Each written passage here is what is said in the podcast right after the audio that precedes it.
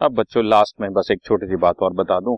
आपको बहुत सारी चीज़ें हमने दी हैं। इसको बताना है एसेट कौन सी है लाइबिलिटी कौन सी है एक्सपेंस कौन सा है रेवेन्यू कौन सा है और कैपिटल भी पता लगी डेटर्स बच्चों एसेट है।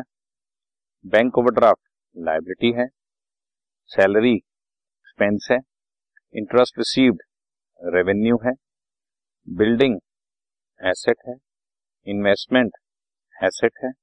लैंड एसेट है, बच्चों।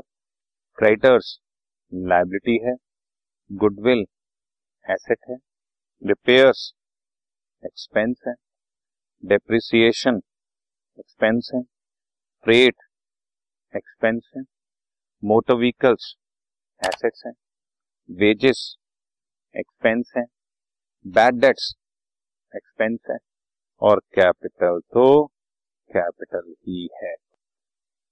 समझ गए ना? ये हमारा तो rule of debit and credit कह लो इस चैप्टर का नाम, या ये कह लो कि क्लासिफिकेशन ऑफ़ अकाउंट हम कैसे करते हैं, या ये कह लो कि पहले हम लोग रियल पर्सनल नॉमिनल के तरीके से पढ़ते थे, अब मॉडर्न में हम लोग एसेट्स लाइबिलिटीज वाले तरीके से पढ़ते हैं। तो इन एनी केस जैसे मर्ज़ी करो डेबिट और क्रेडिट बिल्कुल ठीक चलेगा सेम बस आपने ध्यान रखना है कि हर डेबिट का क्रेडिट ज़रूर होता है और क्रेडिट का डेबिट ज़रूर होता है।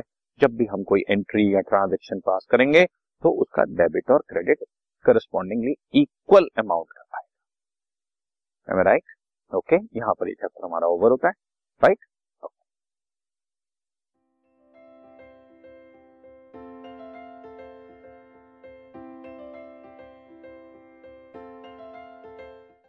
This podcast is brought you by hub hopper Shiksha Abhiyan अगर आपको ये पॉडकास्ट पसंद आया तो प्लीज़ लाइक शेयर और सब्सक्राइब करें और वीडियो क्लासेस के लिए शिक्षा अभियान के यूट्यूब चैनल पर जाएँ।